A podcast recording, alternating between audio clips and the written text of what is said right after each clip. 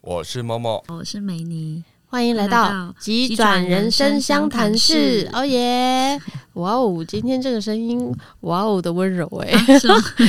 对啊，我跟每次我看，哎，你回去听我们前面几集，我就是只要有请来宾的，我很常就是在讲完急转人生相谈室之后，我就会觉得别人的声音比较好听，可能我们都比较对自己的声音有点陌生，对不对？嗯，对啦，因为而且他透过耳机听应该不一样。对啊，对啊，对。但是你刚刚跟我聊天的时候，不是这个声音。好，很高兴我们这一集好一样，就是第三季我们要来很多助人工作者，所以呢，我们四诶四月的前半上半四月十五号的时候已经有上过一集是职能治疗师，但是事实上呢，职能治疗哦这个领域其实很广。包含你是因为生因为生理造成的障碍，然后或者是呃小儿小儿的问呃小儿那叫什么啊？早疗儿童的问题，对，那还有精神方面的问题，甚至社区里面就这四大生理小儿精神社区这四大对吧？我科普的倒是对的。是 是是是是上一次我们请来的是。比较专精在中风复健这件事情上面的职能治疗师，嗯、对。那这一集呢，我们请到梅尼，嗯、没讲错了吧？对，你的专长的部分是什么？儿童青少年精神领域。儿童青少年精神领域，对，所以有点像是，如果刚刚以刚刚谈的四大领域来说，占两大，哎，可能类似，就是它只是比较，你可以比较想象像次专科，就是它可能是。呃，精神科那过去精神科大部分都是成人精神科，嗯，说呃那个什么视觉失调啊、失调啊，然后呃忧郁症啊这些呃精神疾病相关，大部分服务都是成人领域的。嗯、那在精神科或精神部门里面，还有一个次专科是儿童青少年精神科。那所以像我，我就是在儿童青少年的精神科这里。个单位工作的职能治疗师，所以我的专业就是儿童的精神领域，对，有点像这样，所以就比较不是传统那种四大类的方法，嗯嗯对，所以它是一个四 combine 四大不止一类，它是 combine 的，然后结合两大也也是了，对啊，算了，因为它等于是。你是小儿也是精神吗？是啊，是啊，是啊。对，所以你服现在服务的单位是在精神科里面，呃、对，在台大医院的呃精神医学部那里面的儿童儿童精神科。但是其实说儿童并不是只有只有小朋友啦，青少年不止不止就十八岁以下。但是其实严格要说起来，我觉得小朋友因为也我我我也蛮资深的，所以我也也有带的小小朋友也已经成成年了这样子。哎、欸，等一下，你们说的资深我都。嗯略带怀疑，我我在我光是在台大医院就很久嘞，欸，你要猜一下吗？嗯，因为梅尼呢是我姐姐学长的太太，对吧？对对对，对吧？我这样应该没讲错吧？关系感觉 好远，对，绕了一大圈。对，我阿璞的姐姐的学长的太太，嗯，那应该。我小他很多哦，小他很多，马上 又要再降一下。我刚刚本来想说，大概是我跟我姐年纪中间，但你说你你比你先生小很多，嗯，而且看你小朋友还很小。所以你应该是一个，你有你要看，你要看看样子。哦，你说看样，我我现在都不相信别人的外表了。对，现在太 对啊，我不相信别人的外表。猜猜猜，大概三十五岁左右，那超过了啦。所以我在台大医院也都已经工作超过十五，他十五年以上。在台大就，嗯，光是在台大就十五，在台大就超过将近十五年了，差不多就十五年。然后我我又在到台大之前出国念书，然后有在其他地方工作过，所以其实我在这领域真的也。哦哦，就是工作过又出国念书，然后再回来工作这样子。台大精神科这样，我本来是在儿呃小小儿复健部这样子。哦，所以你在呃到小也不是小复健部，我刚刚这样讲不精准。我在复健部，那有同时在呃成人中风复健有，然后另外也有在儿童。就是我们那时候很流行，应该说是有一部有一部分的工作形态会是呃在复健科，但是你一半的时间在。呃，成人生理，然后一半在儿童的部分，会有一样这种工作形态，哦、早上下午的成人生理的概念，就是像我这种，就是中风、啊、手伤啦，嗯、然后或者是脊椎损伤啦，嗯、对手手对对，就是这一类的，或是说像有一些要做父母有没有？你可能手妈妈手有没有？反正我们中国人一定都会有父母啊，对对对，就类似，就是他他可能单纯就是呃，因为他什么什么妈妈手，他去看妇健科医师，他说要做父母，他就是跑来做，他就是跑来妇健科做父母，也会也是在复健科里面。哎、哦欸，所有职能治疗师都会做父母吗？我们都要被，就是我们毕业。全一定要学这个，但是做的好不好，每个人就是顺不顺。甚至像我们有一个呃，像我有一个学弟，就是我们呃信仰学就是很厉害啊，就是他的做父母跟我们想象就不一样，因为他都已经在用像那种三 D 列印了，那已经是、啊、对，就就很强，他很强啊。但是对我来说，我们都还在我啦，我还在传统以前大学老师教我们的那种。你看过的那种，就是加到热水啊，嗯、或是用什么机器去弄塑形？对对对，但是他们已经是在不同的、欸。我在最一开始，我必须我的手之前都必须要穿腹木嘛、嗯。是是是，对。然后我那时候就有认真想过，三 D 列印这个技术、欸。那学弟已经做的非常非常纯熟了，很厉害，非常优秀。你你你下次对对对，你可以找找他。哎、欸，我我不确定啊，因为其实我有时候就是也没有太记大家什么学校，反正就是治疗师嘛。对啊对啊，没关系，我现在暂时应该。暂时用不到，你可以找他来聊啊。哦，有有道理，对啊，厉害优秀。就我们就职能治疗师，我们硬是做了半年。可是职能职能治疗的范围真的很广啊。嗯，对啊，而且你们会的东西，上次我才跟那个另外一个治疗师，我还想说，你们说真的，我真的觉得念职能的脑袋都很特别，脑袋特，因为你们要很多的创意呀、啊。对，一方面是本身职能治疗。他其中，我们就说，因为我们在讲的，嗯，怎么讲？他很在意的是你要去设计活动，那个很重要，因为职能讲讲的就是生活嘛。嗯，他透过的呃治，应该说他用了什么方式在做治疗这件事情上的话，讲的就是我透过活动。那你活动就很多时候是需要你需要有趣，你需要很符合他的需求。那他其实真的很靠你的创意，创意去设计适合这一个。个个别的状况，然后而且要让他觉得不无聊，让他很符合他的需求，让在进行的时候才不会觉得好像只是重复训练，又或者更 fit 他之后要去呃是应应他的居家生活的需求。嗯，所以那真的就是需要就是脑洞有点开，脑洞你要为他，因为那就是要站在对方的立场，然后去思考我怎么样去设计，怎么样去让他可以应用嘛。所以他的确是非常需要创意这件事情。好酷哦！其实真的蛮酷的，对啊，对，因为我我上集有聊了，就是我其实接触职能治疗时间没有那么长，嗯，对，因为就嗯，可能是因为我已经我自己就可以找到很多生活的方式，嗯，对，所以只有在治疗室里面会有职能治疗这部分，对，但是后来就是以物以物理治疗为主，因为可能动作啊、步态啊，对不对？对。对，但是我后来就是越了解职能治疗之后，就会觉得哇哦，你们真的好特别，我是不是应该去念一下呢？还有我，你不要这样说，我告诉你，我前我的一个很好朋友是精神科医师，然后他他真的有去，他其实以前他就跟我讲过，我都以为他开玩笑，之后他。前阵子还真的很认真的跟我说，他说：“美女，我在想，等我之后比较有空一点。”他说：“我真的想要去念职能治疗硕士这样子。”我说：“哦，是哦，你所以他是精神科 医师，精神科医师，对对，就是是精神科医师还是治疗师？医师，然后他就是他就是医生在开业啊，就是他就是在职业。然后他就跟我说，他真的很喜欢我们职能治疗。后来觉得，哎，你是因为跟我是好朋友，所以很有趣。殊不知他是真的喜欢，不是因为 对我说，哎，这样子还蛮有趣的。嗯，他说。他真的觉得很喜欢，他想要来念。我说好哦，酷毙了。对啊，就你就我也讲说，哎、欸，我也去念了。来啊来啊来啊来啊！欸、太难 了啦，不会啦，怎么会？我们没有医疗背景的人去念不会难吗？我我觉得所有所有的东西都是很靠动机耶，就是你你有什么样的呃，就是你你的你的目的是什么？然后还有就是你起心动念是什么？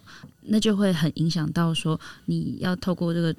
呃，学习，然后你你会不会觉得很累很辛苦？我觉得这件事很重要，真的动机。如果你只是就是啊不知道做什么，那别人叫我去，或者说啊现在就业市场不好，那我就去念个书，或者说你根本不喜欢，但是这个比较好考，anyway 之类的，你没有自己找到自己的动机，嗯，你就会觉得都很苦啊。你看附件也是这个概念，你要是没有动机，复健老师再给你再多东西，其实都是废的。人生都是这样子。对，其实套用在所有，哎，对啊，雨惊醒梦中人，顶得顶得。对，就真的是所有事情都是这样啦。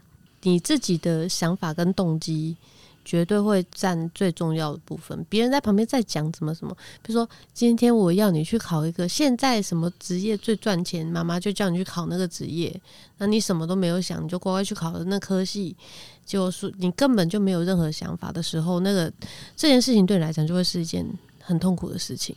就是也许也未必啦，因为可能每个人有很多个性嘛。那像有的人就是别人告诉我这么做，我也觉得这样子的人生不会很累。那我也 enjoy 这种，别人告诉我，就这么做，而且我也做得来。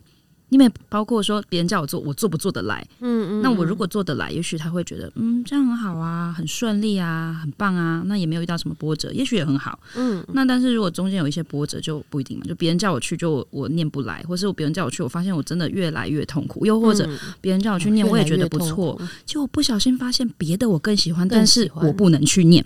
里面有很多很多的。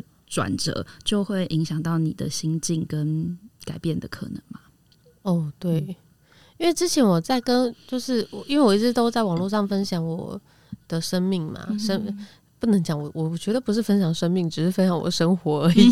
生命。然后，嗯，就有朋友就说：“哇，看你这样，我觉得我好废哦。”那我就说什么意思？嗯、然后他就说：“我就是上班啊，然后养儿子啊，然后就这样。”然后我说：“这样不好吗？”他就说：“我都没有什么。”都没有像你一样去尝试啊，去什么？我说重点是你有想要吗？嗯，对，我说今天你有想要环游世界吗？没有。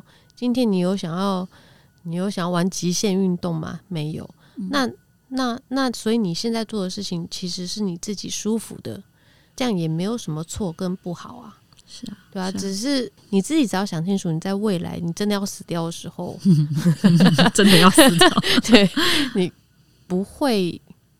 那叫什么遗憾吗？遗憾很难不遗憾了，人生啊。可是你知道，我真的在中风，就是脑出血，嗯、我在加护病房的第十五天，嗯、那那十五天里面，我是我有那个解离性失忆症，嗯、所以其实我没有任何，就是已经我不根本不知道发生什么事，就算我是清醒的。嗯、那后来就是转到呃普通病房之后，我就是有一个醒来的过，就是我的脑袋开机了。嗯、对。后来呢，就姐姐他们就告诉我说，我发生了什么事。嗯，对。然后那时候我就问过我自己说，哇塞，我又死了一次哎。嗯，那如果这次死神就把我带走了，我没有回来，那我最遗憾的事情是什么？对，是什么？我我还没有看过这世界，我还要继续当背包客，嗯、就这样哎。嗯哼哼，对。但是我觉得可以没有没有那么多遗憾，是因为我真的因为十七岁我就已经。得癌症，嗯、然后那那个也那个才叫死过一次，嗯、对，然后所以后来的嗯那十五年对我来讲，嗯、我就是想到什么我就会想办法去做，就努力的活，对不对？嗯、对，其实我那时候我觉我觉得没有想那么多，就是我要不要努力活，嗯，谁知道你会再死一次啊？但是总之我好像就是对生活这件事情就会比较用力，嗯，就真的会比较见机虑机。OK，对，就是不会一直觉得要等到未来怎么样，我不不要等到什么什么再怎样怎样，等到我有钱再去环游世界。那我现在一国都还没去过，我这辈子都没钱。对。等我变瘦了，我再去跳钢管。嗯、对，但是其实你跳了钢管就会变瘦。嗯、对啊，后来没 有没有变瘦，变超 重。对，就是很多事情你不能等呐。是啊，对，因为实在呃，但是这也是跟我我十七岁癌症嘛，嗯，化疗半年，然后我十九岁马上又开脊椎，嗯，所以那时间很短。就是才你的化疗才稍微恢复一点点，十九岁马上又来一个很大的冲击，嗯、那时候确实有一种就是干啊，什么又来一次这样子，嗯、所以那一次其实很很沮丧。嗯嗯，对，这是我三个病史比较严重病史里面最最荡的一次，但其实这三个比起来，那是最不严重的。对，然后就可能是因为那两个真的太近了，才两年，就从高中变大学，然后就就又炸一次。嗯嗯。所以大学一毕业，我就想做什么就做什么，但是在可以的能力范围内，对，我想是也是因为这样，所以我嗯，在三十八岁脑出血的时候才，才才有办法分析的出来说，哦，其实我好像只有觉得我还还看不够这世界，就这样。但是这件事情没有濒死经验的人，好像很难很难有这种觉悟，未必死，但是大概就是那种人生很大的冲击，冲击到你觉得你需要好好想一想。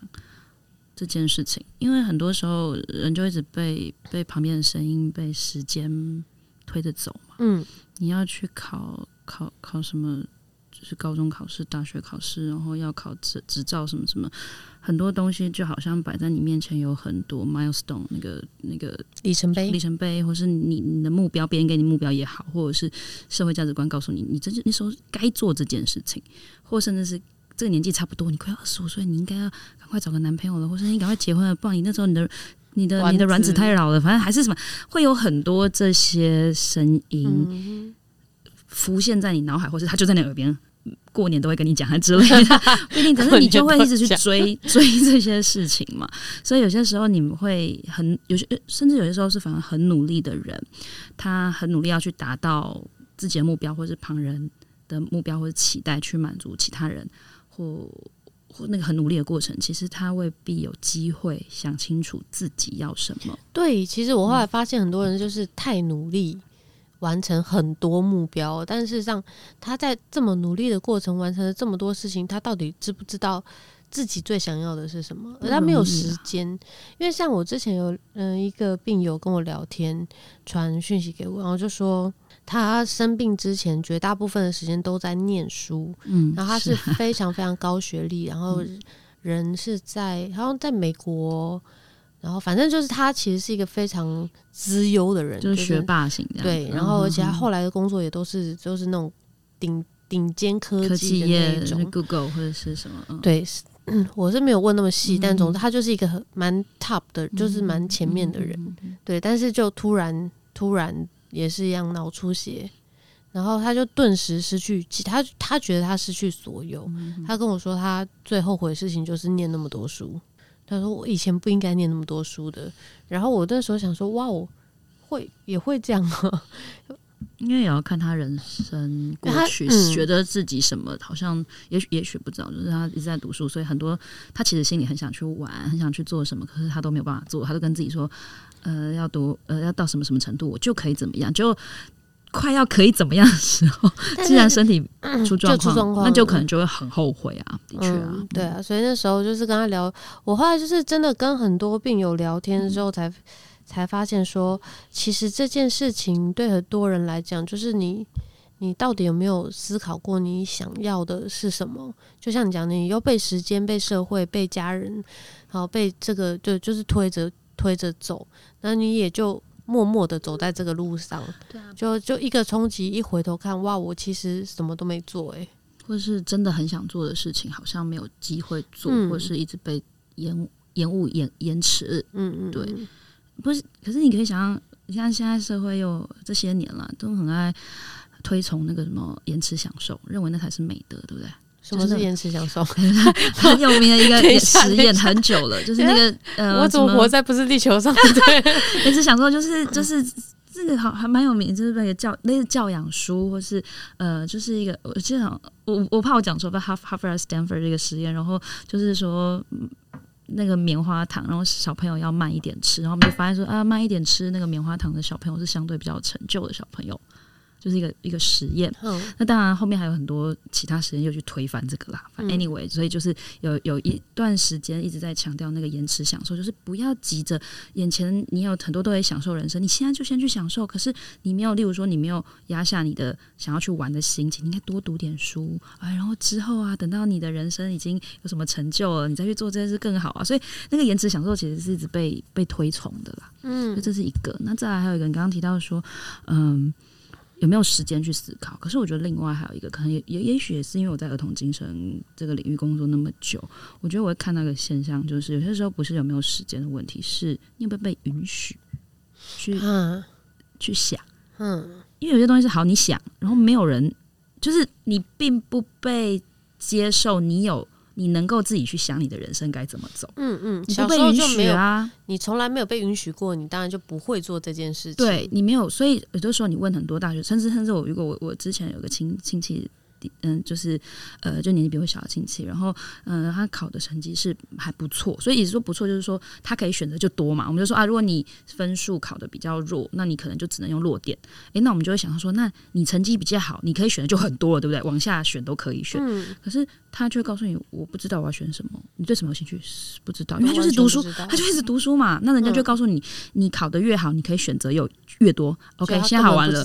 对，选择在他面前，他不知道要选什么。他什么都可以选，但是他却一个都选不出来。对，那甚至我们也听过，也许对于呃不是当事人，很容易觉得是在炫耀还是胡扯，但是其实这是真的很多人心声，有很蛮多考上台呃医学系或者真正 top 医学系的人，他真的无奈告诉我，他说：“哎、欸，人家为什么你想念医学系？”我们会假设说啊，很努力拼命是为了读医学系，有一部分的人也许是，嗯嗯，可有一些人他就会很老实的告诉你是。我选医学系纯粹是因为我成绩太好了，我没得选。大家会觉得很这是很骄傲、很炫耀，其实不是，是他真的没得选。他哎、欸，其实这样想想，这样有一点点小，嗯、也没有到悲哀啦。但是就会觉得，其实我我我身边有类似这样的人，嗯、就是他就是，对，他就就就是一直念书，然后就是这么优秀，他就是这么会念书啦。所以你就只能去念第一志愿，你就只能去念那个。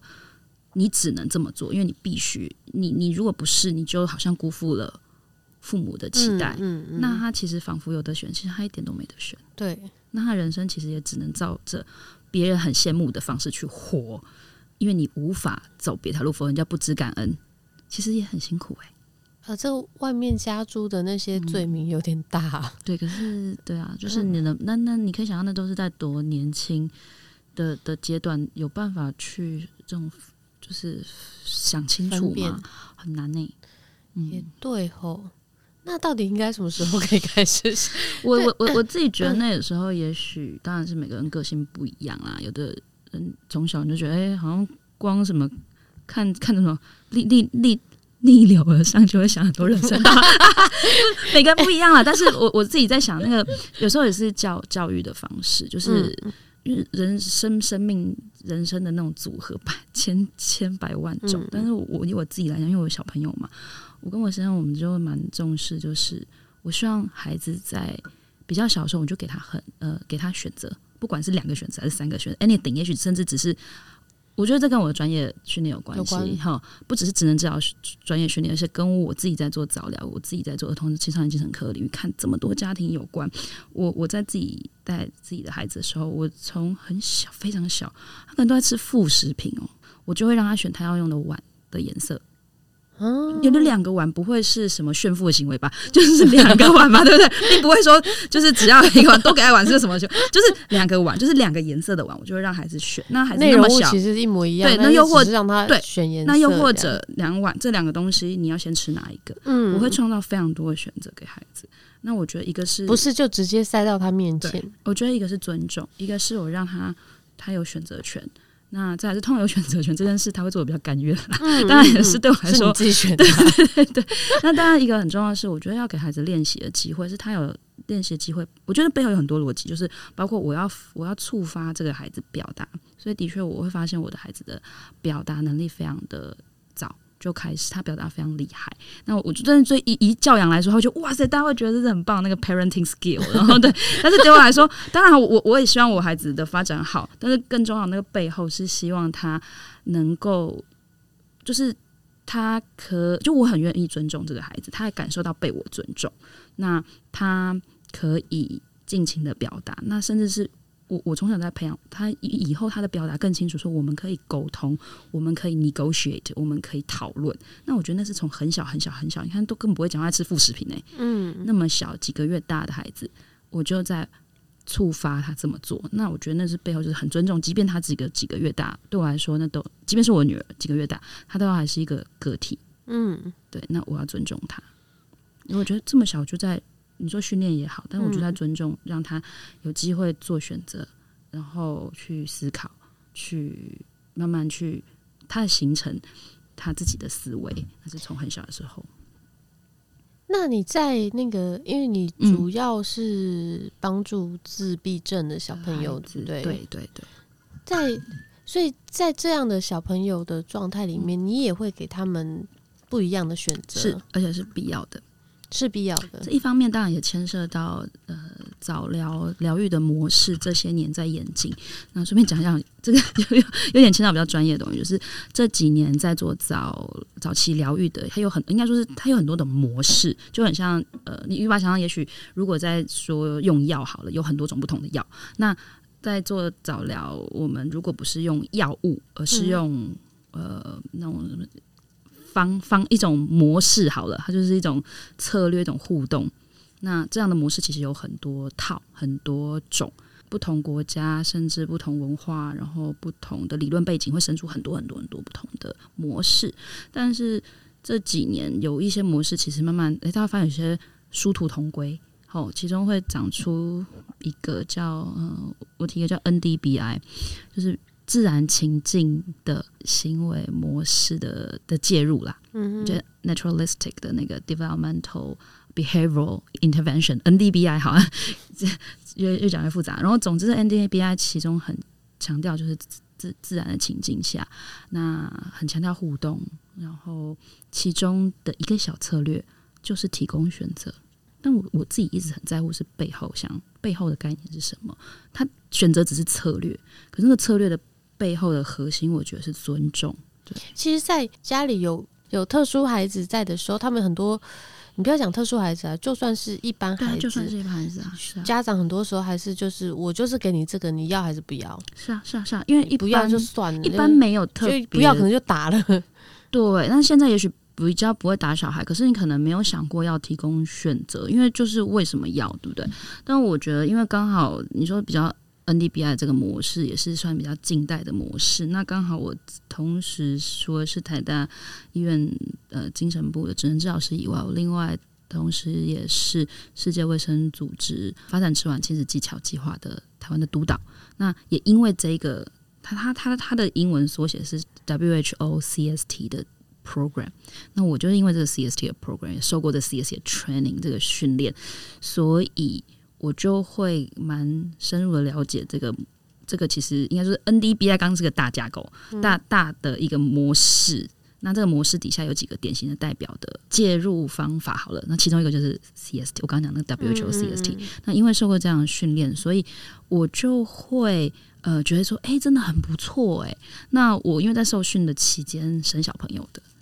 那我一方面是因为我需，因为他们那种都需要有点像是要去认证你学的东西是不是你到底有没有学会，所以我们一定要有点像类似像考试，你需要跟孩子互动，然后录下来，然后去给 WHO 专家评分，你有没有过关？没有就继续再再琢磨你的呃你你学习到的能力这样子。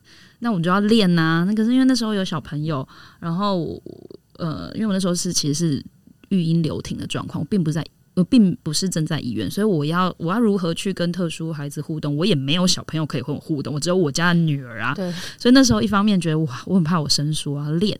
那再来的时候，我就在想，因为如果用在一般发展迟缓孩子身上有用的方法，那用在一般孩子身上，我觉得一定会好用啊，对啊，一定好用啊。对，因为甚至以前会有有个观念，我记得以前嗯遇过不少家长跟我说，如果我的孩子是怀疑自闭症。或是疑似嘿疑似呃特殊孩子，就是有那个倾向，但是医生还没有确诊，或是呃就是好像有点那个那个那种慢，可是说不定他之后就会就会没有诊断呐。好，那如果这样子，我们现在就来做。治疗，那如果孩子不是自闭症，那之后是不是会害了他？会有这种以前会有这种想法，就觉得很像是你要用药物去思考，就是说，哎、哦欸，我没有这个病，这个治这个治疗模式，就我吃了这个药，反而对我身体差。对对对，就是我以为我有这个病，所以我先吃这个药，结果吃了药之后，后来才检查出来，发现我不是这个病，病嗯、那是不是吃错药？类似这个味道哈。嗯嗯，那以前就会有就这样这样思考，所以我觉得，当一方面是当我在接触这个你说 NDBI 概念里面的这个这些。CST 模式好了，我就我我就会觉得啊，这些模式其实就是教你如何用更细致的方法去跟孩子互动，然后更更明确的、更更有策略的亲子教养技巧啊，一定很好用，所以我就拿来用啊，然后就就很好用，我就觉得哇塞，我女儿那个语言发展超超超超顺利的啊，所以其实就是。如果你家有特殊儿儿童的话，嗯，呃，是有需要这样子的治疗，对对。但是呢，如果你家是一般孩子的话，就是正呃，不能讲正常，就是一般一般发展，对一般发展，嗯，一般发展。小朋友，你用这方法可能就会变天才儿童，就是可能就会觉得哇，好好教，因为觉得哎，好顺利哦，真的很好用啊，我自己真的觉得很好用，所以我我女儿也会乱嘛，然后我就记得我处理起来其实还还 OK 啦，虽然说每我觉得我必须说每个孩子都会知道自己父母的弱点，他绝对会，只是应该说弱点就是他会把你气到爆。别家小孩气不了我，我在我做治疗的时候，我更不会生气。事情我更不会真的生气，所有的生气我跟你讲的我都演的，因为我必须要表现出来。呃，我正在生气，我要让孩子，尤其是 A S 呃自闭症 A S D 的孩子，他要说什么根本无法区辨表情，我必须要很夸张，他才知道哦，老师生气了，否则他可能搞不清楚状况。我需要演出来，让他知道我的表情或是我的声音。你看看我的脸现在怎么样？哦哦。举办吧，他才知道哦，原来你真的现在，或者是你现在是在生气哦，或是当我们会说哦，你再做一次试试看啊，然后很多人就会知道，哎呦，收手，对不对？对。可是自闭症孩子有些时候他真的就真的就会是哦，就再试试看啊，那、嗯、我可能就说，那你看我的脸，我是这个意思吗？他还说好像不是哎、欸，可是你不是说说试试看吗？所以类似这样的状况，那总之就是我们会需要呃去去去帮助这些小小朋友，会有一些特殊的方法啦。嗯嗯，可是像像。呃，就是说我女儿好，孩子都会了解自己的父母，然后会用你比较容易，你真的会生气的方法去弄你这样子。我每次跟家长说，一个一个是说，如果你你会发现人家自闭症的孩子会这么做的话，一方面要恭喜你，就是你家小孩知道你的弱点。你不是觉得自闭症孩子很多人都担心他不懂你，他他懂你，蛮强的这样子。我是有个家长真真的是这样子，他突然间瞬间通，我说对哦，他怎么会知道？这个柜子里面最里面的那一个什么东西才是我的最爱？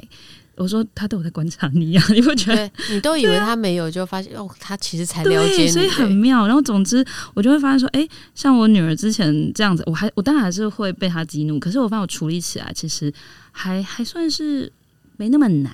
你说专业训练也好啦，我觉得其实真的就是一来我我就自己跟我朋友就开玩笑说，其实都很想跟我女儿，偶尔想说，你妈妈看多了，你那个还好，不要来这嘴巴不能讲，但是我心里就说，哦，这种我看过啊，这种闹法不就不就不就那样子？哎、欸，很多自闭症的小朋友是不是都有就是有某一块其实是非常。非常厉害的啊！其实我觉得那个也是大家会你说执念也好，或者是我我我我不确定这个该怎么谈，我还没有找到一个很确切的说法。就是因为呃，过去的这样说法会让一些人充满信心，因为你会觉得他不是都不好，他每个每个自闭症孩子好了，他都有他自己的天分，所以会让人家觉得充满了希望，对不对？嗯哼。好，可是实实物上，实际上就会出现另外一个状况，是有一些。爸爸妈妈他们很焦虑，他找不到他孩子所谓那一个呃很特别厉害的事情，哦、然后我就实物上我就遇到好几个状况，一个是父母会很焦虑，然后他会逼他的小朋友去找出来，逼他的小朋友去找出来，就是有点像是他他的逼，我举我举了，这都是实例哦，我不会我我不会乱乱讲这样子，就是实物上啊，因为但是这些资讯我当然都会。都为为了个案隐私，我一定都会稍微编造一下。嗯、但是事情是真的，就是那个妈妈那真的很爱孩子，觉得很爱孩子，可是她就是很担心，觉得孩子怎么都没有所谓的特长，那她就让孩子真的就是学了各式各样的才艺，各式各样，包括冰刀。然后，反正你说什么溜直排，然后呃游泳啊，反正所有我们想得到啊，好骑马，他们家境还不错，反正各式各样都让他练。然后钢琴这更不要讲，各式各样的乐器都。因为妈妈就跟我说，我说哎，我怎么会学这么多？妈妈就跟我说，因为我就是找不到他的天分，只好拼命找，什么都让他做，一直要找到他的天赋在哪里。嗯、你可以想象这种生活很辛苦，因为那孩子的情绪状况非常的多。我后来那那个处理起来也蛮辛苦的，因为我是很晚很晚才遇到那个家庭，那个家庭是孩子都已经上国小中高年级，然后很辗转妈妈找到我，然后后来我跟他们家庭谈蛮久，就是必须全部重新 organize 他的家庭生活的内容，因为我觉得那孩子真的要崩溃了。我光这样想就觉得很可怕嘞，可是那是母亲的爱，他你可以想象，他就是因为他相信。我孩子一定有天分，所以我拼命的找。所以你说这句话，我觉得它是一体的两面，它带给人们信心，可是有些时候它又无止境的，嗯，好像追求跟一种，呃，就是。到执念，就信念跟执念，有些时候、嗯嗯嗯、不一样。对对，就嘿，其实这也还是跟每个孩子的特性有关系吧。对啊，就这个真的，我觉得那个变化性对了，然后变化性非常非常之大。那所以有些时候我们都会说，其实你说那个特长，也许要修改观念，就是我们不是，就是不是他一定有一个地方叫天才，意思是说好像很容易他就。胜过大部分的一般人，也许只是每个孩子都有他自己擅长的事情，包括特殊孩子也有他相对比较擅长的事情，这样，嗯嗯嗯嗯，而不是每个人都一定要有一个，一定会有一个特别比其他所有人都厉害的事情。嗯，我觉得那这就比较执念一点了。哦，了解。哦，还好我有提出这个问题。对，因为就像讲的，谁知道你你会不会碰到这样的孩子？嗯，但如果你这么。这么执着，是硬要帮他找到他所谓他的专长部分。哎、欸，这一般在一般小朋友的父母也会这样吧？是啊，是啊，你可以想象那是一种，呃，去希望一个人的价值。你好啦，我觉得在在这个，我先不谈其他地方的文化，我们说我们台湾的文化好了哈。我们在这里成长嘛，那我们会期待孩子，一般常见的家庭就期待孩子成绩好，那一路就是读书，感觉读书的人生很顺利，好吧？我们这样假设。很多时候我们在找说其他专长很尝试，这个孩子如果成绩不好，嗯，那感觉他好像不能靠读书活下来，对不对？你就要去找出其他专长，以至于他以后可以。赚钱养活自己，或是他有所成就，所以我觉得只有那一些所谓的呃，找出某一个专长，也许那背后透露的焦虑是希望孩子可以养活自己、独立，然后或是找到这个人，这个人的价值，他必须要是一个有用的、可以实用主义的展现。嗯，也许是这样吧，实用。对不对？你想，如果他他会的东西是很会吹一个很大的泡泡，你会觉得 这说不定其实很酷的事情。可是大家会真的把它拿来当做说是哦，他的很但很棒的才长处吗？好像不会，对不对？现在的呃，对啊，但是 不容易，不容易，对，不容易。我没有在嘲，我真的完全没有嘲笑，也是或者说那个价，这个整个跟价值观有有关系。嗯嗯，就是你你真的说那个专场，大家在乎的是。他很特别，还是他特别能够赚钱，还是特别被注目？是什么？嗯，嗯，然后你尊重是这个人个体，还是这个个体拿去跟别人比较之后，他显得被他显得很不一样？然后那个不一样可以带来利益，还是我真的在乎这个个体？他有没有尽情的展现自己？他有没有在做这个自我展现跟表达的时候，他做的很愉快？他在发他他自己的光，他不用比别人亮。嗯嗯。我觉得那个背后很常思考的是，是你到底在意的是你的小孩棒棒到比别隔壁家的还棒，让这个隔壁家的妈妈很羡慕你，还是你就是在乎你的孩子，在你眼中，在他自己的心中，他他喜不喜欢他做的好，不好？哎、欸，其实这些东西不要讲说是，就是真的在一般家庭、一般小朋友身上。大部分父母也没有办法做这么，也很多做不到这么好，很不容易啊。因为这跟每个人原生家庭怎么，就是你是怎么成长的，然后你有没有，就是你有没有机会去反思思考这些，然后甚至你跟你的另一半，你你们的你们的对，你像另外一半，你的价值观，那边有没有机会聊，有没有办法达到共识？嗯哼，这些都很有关系啊。嗯，因为我一直在我自己真正外在上生理伤残之后，就是有。碰过很多跟我这年纪甚至更哦，其实中风年纪很广的，反正是啊，比我年轻的、比我长的我都。你有遇过国小中风的吗？有十一岁，对我有，我之前在复健科的时候就遇过小朋友，所以那时候我有脑血管畸形，嗯、呃，对，然后你就刚好情绪情绪就很激动的时候就是栓塞了嘛，嗯、对他们那个很多是天生的或是破裂，对。对对，对，有时候我就会在想，因为他很多伤残人士。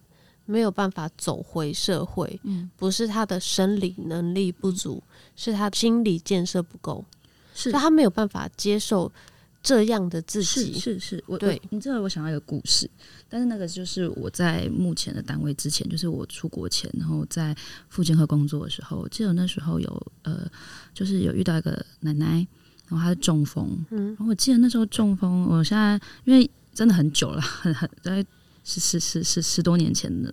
对，然后那位奶奶，呃，就是她那时候真的就是整个中风，然后呃，半半边整个全瘫，嗯，就从真的比较昏昏迷，然后不清醒，然后整个动作就是很不很没有没有展现动作嘛，对不对？嗯、然后就是真的是慢慢透过呃休养复健都很积极的复，她那时候住医院附近。然后来很很近这样子，然后他先生风雨无阻，我奶奶很认真，就是一定会来参加复健，然后他先生都会陪他来，其实蛮幸福的。嗯、我们觉我们觉得、啊、至少我们了解到说啊，年纪那么大，然后中风，然后先生就一一直陪伴在侧，嗯、然后呃家庭经济小小朋友是就是。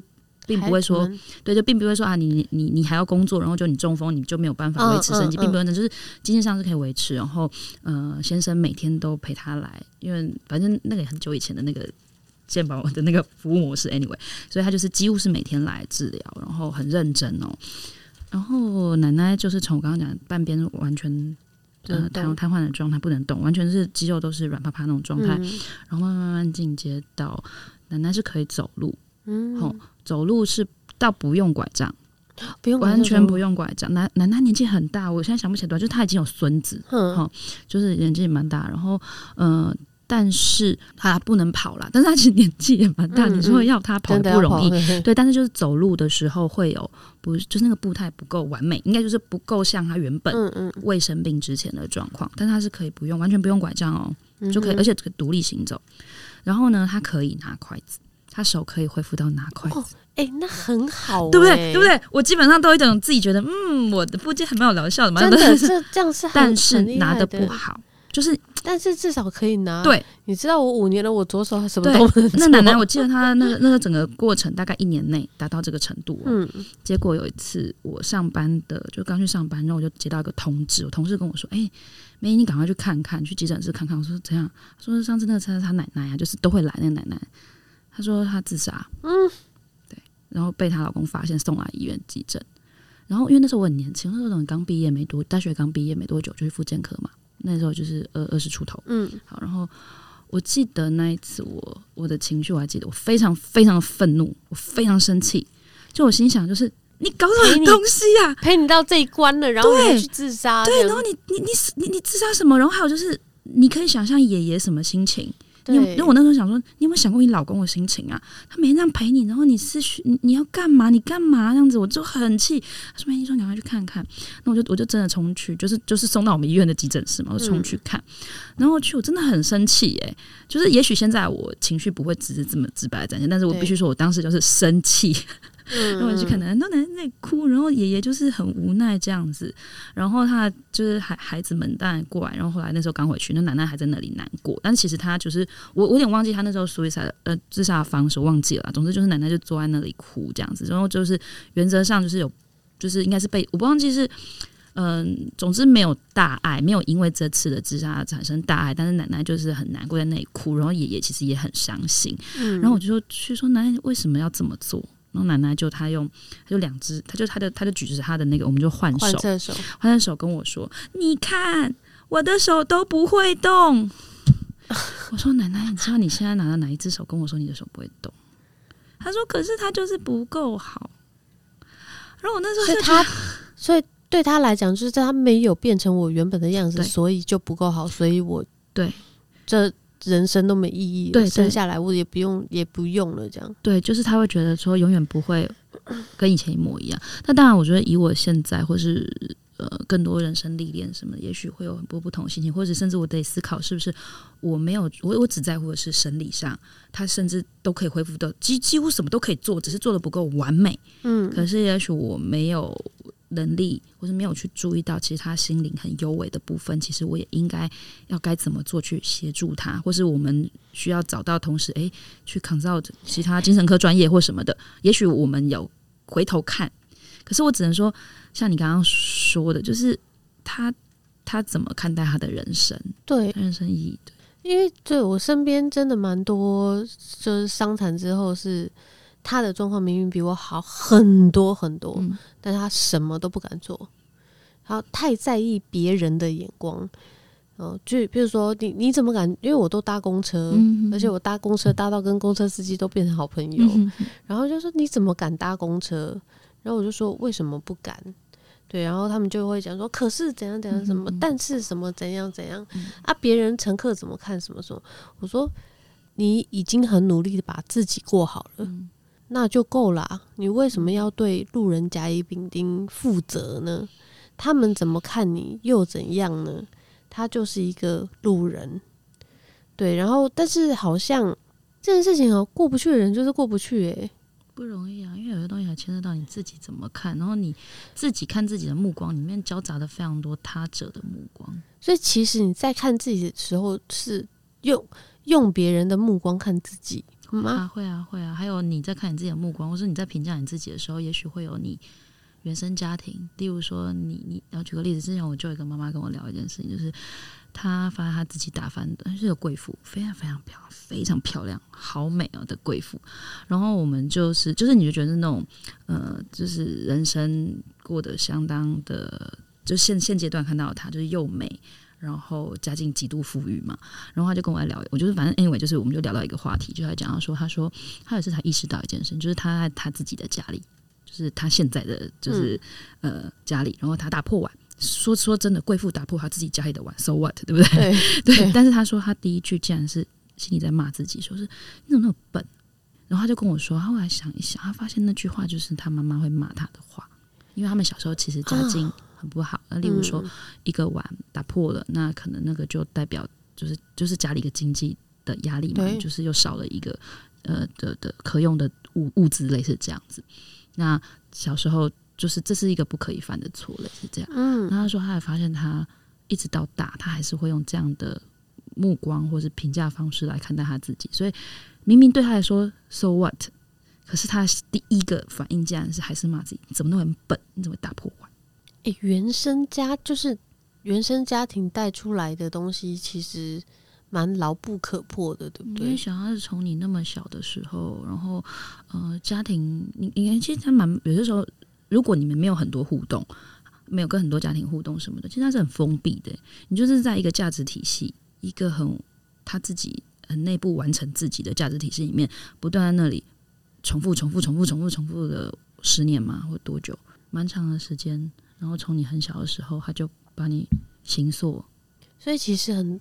很多那那些东西，很多影响是在潜意识里面，可以这样讲吗？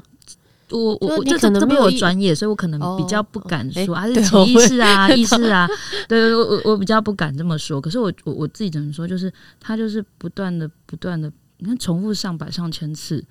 那用用洗脑这个词嘛，没有啦，就是你你你就就已经 就你习惯了嘛，对啊，你长大就是这样子，所以就是这样子。对，所以如果你没有停下来去反思，甚至我说那个妈妈，她说她突然意识到这件事的时候，你就开始去觉察，然后也许她下次还是会骂自己，但是她下一句会跟自己讲说：“哦，我有钱啊，没有啦，或者说哦，我就是手滑，没有关系啦，然后就说哦，赶快把它捡起来就好，根本不用去骂，你就把它捡起来。”嗯嗯，对，就是他可能要靠一些后设的方后设认知啊，或者是一些嗯方法去理解和体谅，或者是再用更多的爱给自己之类的。嗯 嗯嗯，嗯对。但是等要先觉察到，嗯、呃，不管是外在目光，或者是你原生家庭，或者是你内在的声音对你的那些好像很隐形的影响，你要觉察到，你才有机会去回应这些对你很莫名。然后你你其实不是。不不不在你的意识层次，它就影响着你这样子。嗯嗯嗯。好，我听听了没？你这样讲着讲着呢，嗯、其实我们的时间 就要到了呢。哇哦，哎、欸，你真的很好聊哎、欸，真的、哦。对啊，所以你平常跟我姐跟你先生在聊天的时候，也大概都是长这样。我先生很好聊啊，可是我可是因为我跟姐姐，呃，就是小珍聊天，其实很难，因为我我们都很难在没有小朋友的状况下。啊，你们一定会带着小朋友，对不对？对啊，啊，没带小朋友就是在忙啊。啊。不但小朋友，我们见面基本上都在谈合作，或是谈某个概念，或是想怎么样发展什么什么，所以老是都这种东西。那我们光是这种东西就可以谈很久，很有 idea。大家如果不知道我姐姐是谁呢？你可以去第一季听，有个社会学系大姐姐，那就是我姐姐。对，你就会发现第一季里面最严肃的那两集，就是我姐我姐来的那两集。对，但是其实因为我自己也是受我姐影响很大啦，毕竟我们就是一起长大。然后说真的，也算是有被她带到了。然后，但是因为她离开家里，她大学就去台中念书了嘛。然后，但是怎么样，她也是陪我。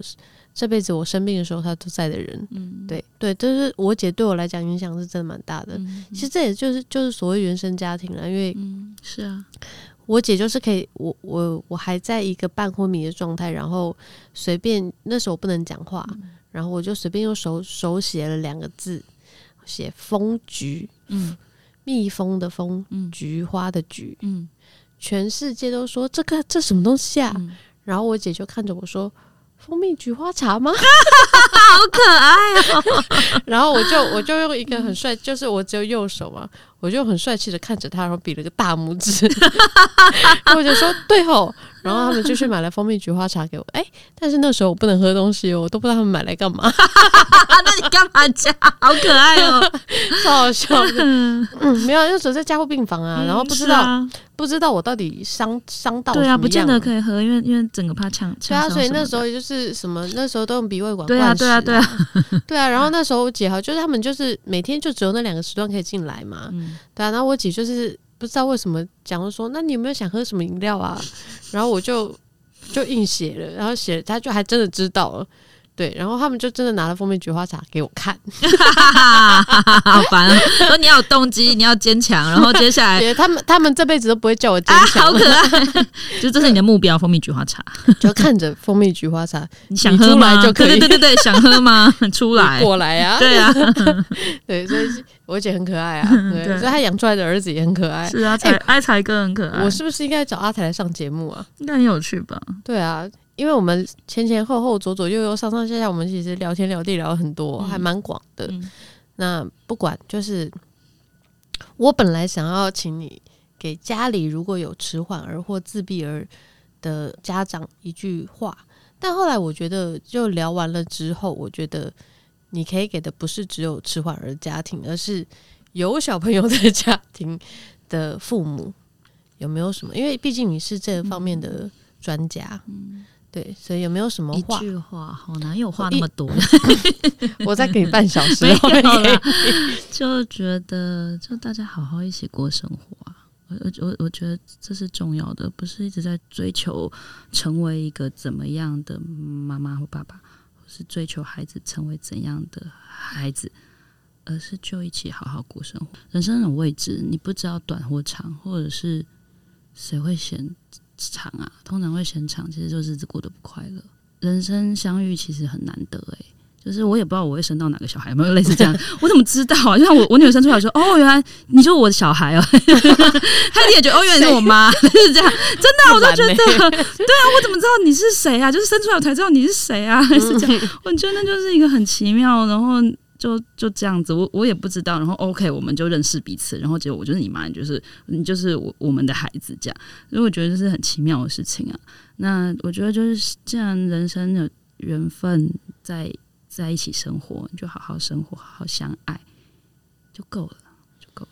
嗯，好好生活，好好相爱。嗯，这好像不是只有亲人，不是只有母亲跟孩子。对啊，这感觉是，其实碰到的人好像都应该这样。是啊，是啊，是啊。